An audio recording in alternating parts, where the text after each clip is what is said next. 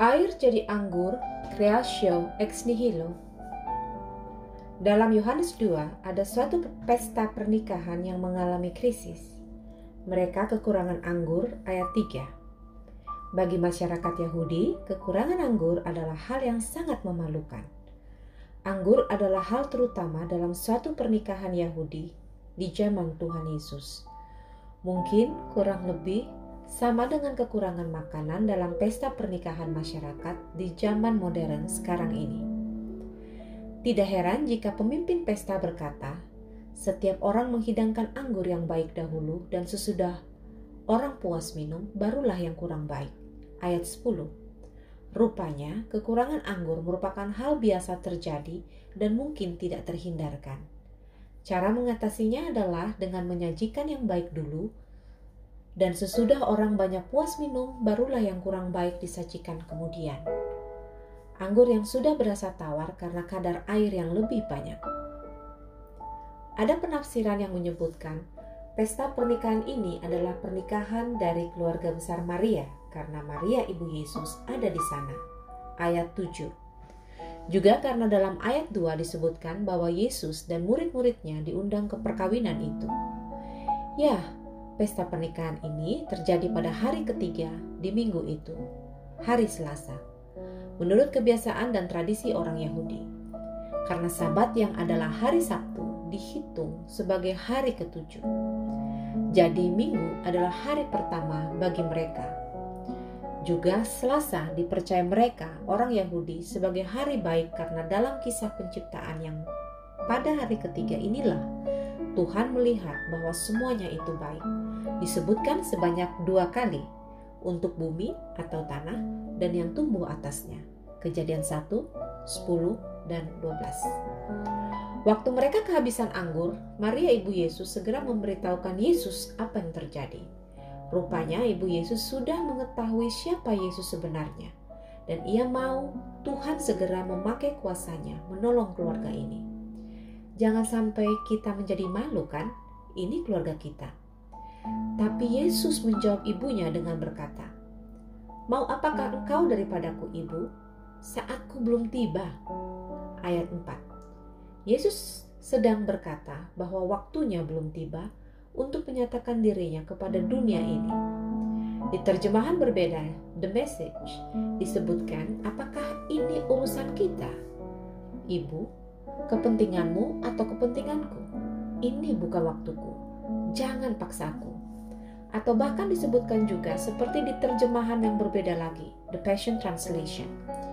Jawab Yesus, sayangku, tidakkah engkau mengerti bahwa jika aku melakukan ini, menolong dengan kuasa mujizat, maka perkara ini tidak mengubah apa-apa tentang engkau, tapi akan mengubah segala sesuatu tentang aku.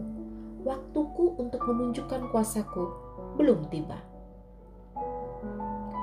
Mungkin memang waktu Tuhan belum tiba untuk menyatakan dirinya, tapi Maria dengan sikap seorang ibu yang biasanya selalu memaksa anak-anak mereka berkata kepada para pelayan di sekitar situ, "Apa yang dikatakan kepadamu, buatlah itu." Ayat 5. Yang menarik adalah pada ayat selanjutnya, ayat 6. Di situ ada enam tempayan yang disediakan untuk pembasuhan menurut adat orang Yahudi.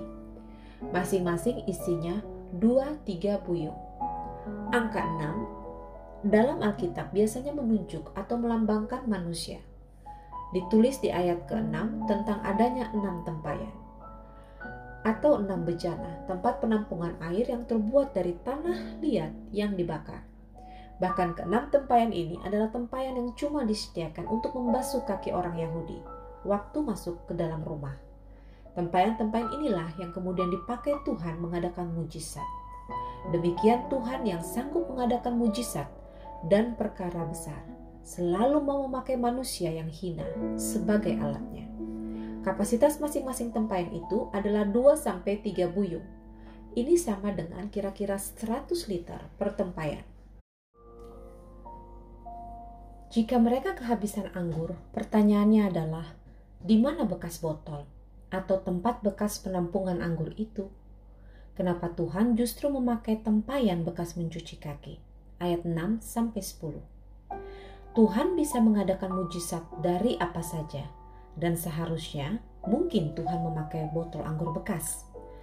Tapi rupanya yang tersedia saat itu hanyalah tempayan-tempayan pencuci kaki. Banyak kali pemakaian Tuhan dan pilihan Tuhan justru terjadi bukan karena hidup orang itu baik dan bagus, penuh keahlian dan keterampilan yang hebat atau bahkan sangat pintar. Tapi justru karena apakah orang itu tersedia, bersedia dipakai Tuhan atau tidak. Tetapi apa yang bodoh bagi dunia dipilih Allah untuk memalukan orang-orang yang berhikmat. Dan apa yang lemah bagi dunia dipilih Allah untuk memalukan apa yang kuat dan apa yang tidak terpandang dan yang hina bagi dunia dipilih Allah bahkan untuk yang tidak berarti. Dipilih Allah untuk meniadakan apa yang berarti. 1 Korintus 1 ayat 27 sampai 28 Bukannya Tuhan tidak mau memakai yang berhikmat atau yang kuat tapi biasanya justru yang bodoh dan lemah mau hidup bergantung kepada Tuhan. Apa yang menjadi kelemahan mereka, justru itu yang menjadi kekuatan mereka. Karena kekurangan mereka inilah, mereka suka atau tidak, mau tidak mau, harus hidup bergantung pada pertolongan Tuhan. Ini yang sering kali tidak bisa didapatkan dari mereka yang berhikmat dan kuat. Apa yang menjadi kelebihan orang-orang seperti ini justru menjadi kelemahan dan penghalang akan pertolongan Tuhan pada mereka. Jadi lebih baik menjadi bodoh dan lemah. Hal-hal ini menjadikan hidup kita kosong, tersedia di hadapan Tuhan. Tempayan kosong yang ditemukan Tuhan dalam Yohanes 2 menjadi tempayan yang dipakai untuk mengadakan mujizat air jadi anggur. Filipi 2 ayat 5 sampai 8. Hendaklah kamu dalam hidupmu bersama menaruh pikiran dan perasaan yang terdapat juga dalam Kristus Yesus yang walaupun dalam rupa Allah tidak menganggap kesetaraan dengan Allah itu sebagai milik yang harus dipertahankan, melainkan telah mengosongkan dirinya sendiri dan mengambil rupa seorang hamba dan menjadi sama dengan manusia. Dan dalam keadaan sebagai manusia, ia telah merendahkan dirinya dan taat sampai mati, bahkan sampai mati di kayu salib. Yesus sendiri mengosongkan dirinya dengan tidak menganggap kesetaraannya. Kesamaannya dengan Allah Bapa sebagai milik yang harus dia pertahankan. Dia justru mengambil rupa seorang hamba menjadi manusia. Identitasnya tidaklah ditaruh pada keilahiannya, tidak pada statusnya sebagai Tuhan, tapi dengan rendah hati ia turun ke dunia tidak bahkan dari langit atas seperti Superman, pahlawan imajinasi kita, tapi lahir dari seorang perempuan. Ayat di atas bahkan menunjukkan ketaatannya sampai mati di kayu salib. Ayat 9 menyebutkan, itulah sebabnya Allah sangat meninggikan dia dan mengaruniakan kepadanya nama di atas segala nama. Dalam kerendahan hati ada janji Tuhan yang akan meninggikan kita. Yakobus 4 ayat 10 berkata, Rendahkanlah dirimu di hadapan Tuhan dan ia akan meninggikan kamu. Mazmur 75 ayat 6 sampai 7 berkata, Sebab bukan dari timur atau dari barat dan bukan dari padang gurun datangnya peninggian itu, tetapi Allah adalah hakim. Direndahkannya yang satu dan ditinggikannya yang lain. Ya, promosi datangnya dari Tuhan semata, bukan dari mana-mana. Tidak dari timur ataupun dari barat. Yohanes 2 ayat 7, Yesus berkata kepada pelayan-pelayan itu, Isilah tempayan-tempayan itu penuh dengan air, dan mereka pun mengisinya sampai penuh. Memang betul bahwa gelas baru akan berguna jika kosong. Kekosongannya itu yang mampu membuat dia dipakai bagi mereka yang haus. Tapi jika tidak diisi air, gelas kosong juga tidak akan bisa melepaskan dahaga. Air dalam ayat 7 melambangkan firman Tuhan, khususnya karena itu adalah perintah Tuhan. Apa yang dikatakan kepadamu, buatlah itu. Ayat 2. Hidup yang kosong perlu diisi dengan firman Tuhan. Kekosongan adalah aspek yang penting bagi ketersediaan kita pada Tuhan. Availability. Tapi hidup yang kosong dan tidak diisi oleh Tuhan sendiri lewat firman-Nya akan menjadi hal yang justru sangat berbahaya. Lukas 11 ayat 24 sampai 26 berkata, apabila roh jahat keluar dari manusia, ia pun mengembara ke tempat-tempat yang tandus mencari perhentian. Dan karena ia tidak mendapatkannya, ia berkata, Aku akan kembali ke rumah yang telah kutinggalkan itu. Maka pergilah ia dan mendapati rumah itu bersih tersapu dan rapi teratur. Lalu ia keluar dan mengajak tujuh roh lain yang lebih jahat daripadanya. Dan mereka masuk dan berdiam di situ. Maka akhirnya keadaan orang itu lebih buruk daripada keadaannya semula. Jangan sampai hidup kita justru menjadi lebih buruk jika setelah dibersihkan dan rapi teratur, kita tidak mengisinya dengan Tuhan sendiri. Setan itu akan kembali dan mengajak tujuh roh jahat yang lain. Tapi firman Tuhan itu sendiri punya efek membersihkan, menyucikan, dan menguduskan. Yohanes 15 ayat 3 Kamu memang sudah bersih karena firman yang telah kukatakan kepadamu. Firman yang diucapkan Tuhan kepada murid-muridnya membersihkan mereka. Demikian hidup kita perlu menerima firman, diisi dengan firman. Kembali pada gelas yang kosong, gelas itu sebenarnya tidaklah kosong. Jika bukan cairan yang mengisinya, pastilah udara yang memenuhinya. Dan satu-satunya cara mengeluarkan udara dari gelas yang kosong adalah dengan diisi air. Hidup kita pun demikian, pasti terisi dengan dunia ini sebab kita tinggal di dalam dunia. Suka atau tidak, demikian adanya. Tapi jika air hidup itu, firman Yesus mengisi hidup kita, maka dunia ini pasti akan keluar dari dalam diri kita. Ya, firman Tuhan harus mengisi hidup kita sampai penuh, kata Yesus. Bayangkan bagaimana beratnya mengisi enam tempayan pembasuhan itu yang masing-masing isinya 100 literan. Ada 600 liter air yang mereka harus timba ke dalam tempayan itu. Suatu pekerjaan berat. Mengisi hidup kita dengan firman Tuhan bukanlah pekerjaan mudah. Bukan pekerjaan yang selesai dalam satu jam atau bahkan cuma sehari. Kita tidak bisa berharap kita penuh dengan firman hanya dengan membaca satu pasal dalam Alkitab, apalagi satu ayat saja.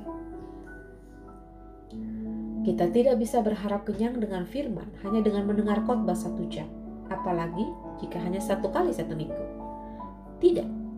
Itu sebabnya banyak dari kita tidak pernah mengalami terobosan yang kita alami.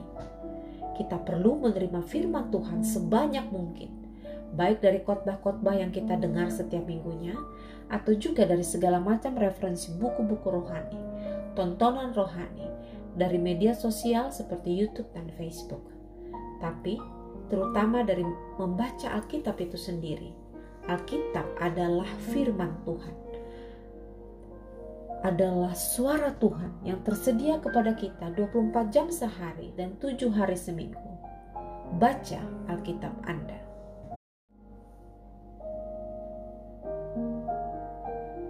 Kita perlu membaca Alkitab ini, firman Tuhan ini, sampai kita penuh dengan firman-Nya. Bacalah Alkitab sampai habis, dari kejadian sampai wahyu. Jangan sepotong-sepotong. Jangan cuma mencari ayat yang kita sukai, dan menyenangkan hati. Tekunilah baca semua bagian Alkitab, karena semua itu adalah firman Tuhan. Bacalah Alkitab Anda berulang-ulang. Ada 600 liter daya tampung diri Anda untuk dipenuhi dengan air firman Tuhan sampai pada titik penuh, bahkan melimpah. Jangan berhenti, ulangi lagi. Jangan merasa puas dan cukup karena banyaknya firman Tuhan yang Anda tahu baca, dan pelajari kembali. Sampai penuh. Ini bukan pekerjaan mudah, pekerjaan berat, perlu ketekunan, tekad, dan kerja keras. Karena hidup ini harus penuh dengan firman-Nya. Jika hidup kita penuh dengan firman-Nya, kita akan berbuah-buah. Berbuat banyak yang berguna bagi Tuhan dan sesama. Yohanes 15 ayat 5 Ayat 4 menunjukkan bahwa hal ini hanya bisa dicapai jika kita tinggal di dalam dia. Dan tinggal di dalam dia adalah penuh dengan firman-Nya. Doa kita bahkan segera dijawab Tuhan. Ayat 7. Yohanes 2 ayat 8 berkata, Sekarang cedoklah dan bawalah kepada pemimpin pesta. Di sini mujizat itu terjadi. Ayat 9. Setelah pemimpin pesta mengecap air yang telah menjadi anggur itu, dan ia tidak tahu dari mana datangnya, tetapi pelayan-pelayan yang mencedok air itu mengetahuinya. Ia memanggil mempelai laki-laki dan berkata kepadanya, "Setiap orang menghidangkan anggur yang baik dahulu, dan sesudah orang puas minum, barulah yang kurang baik. Akan tetapi, engkau menyimpan anggur yang baik sampai sekarang." Ya, di dalam Tuhan, apa yang kosong jika diisi dengan firman-Nya akan menjadi sesuatu yang luar biasa. Air menjadi anggur bukan sekedar mujizat yang biasa atau mujizat yang kecil yang pertama sebagai tanda Tuhan memulai pelayanannya ayat 11. Ini adalah kreasio ex nihilo. Nah, untuk memberikan rasa anggur yang enak, sederetan zat kimia tertentu pasti telah ada di dalam air yang dijadikan anggur itu. Pertama-tama, Anggur itu mengandung alkohol, gula, dan molekul organik lainnya yang membentuk beberapa persen komposisi dari total keseluruhannya. Tetapi rasa anggur lebih berkaitan dengan sensasi apa yang orang cium, lebih dari apa pun. Dan molekul yang memberikan aromanya adalah struktur yang relatif sangat kompleks. Demikian pula rasa anggur di mulut berasal dari molekul lain, juga relatif kompleks Bahkan warna anggur disebabkan oleh beberapa molekul yang sangat kompleks. Jadi, dalam memikirkan mujizat ini, dalam mengubah air menjadi anggur, cairan air harus berubah dari campuran kimiawi sederhana ke campuran kimiawi kompleks atau rumit, agar rasa, warna, dan bahkan tekstur cairan dapat dirasakan oleh pemimpin pesta sebagai anggur baik. Maka harus ada konsentrasi substansial atau penting dari molekul kompleks dalam anggur baru. Tetapi perubahan benar-benar bahkan lebih dramatis daripada sekadar kerumitannya. Saya akui bahwa saya selalu menganggap keajaiban ini sebagai pengaturan ulang atom-atom air untuk menjadi anggur.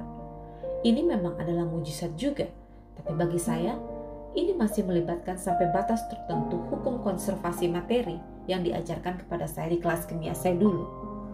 Tetapi ketika saya menuliskan perkiraan komposisi kimiawi yang menjadikan anggur di abad pertama, saya menemukan sesuatu yang mengejutkan.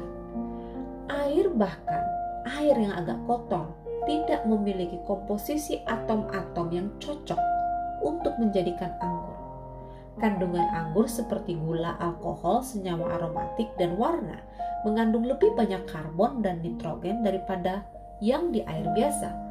Agar air yang dicadok oleh para pelayan bisa menjadi cairan yang diakui oleh pemimpin pesta sebagai anggur yang baik, atom-atom baru harus terbentuk di dalam tempayan itu.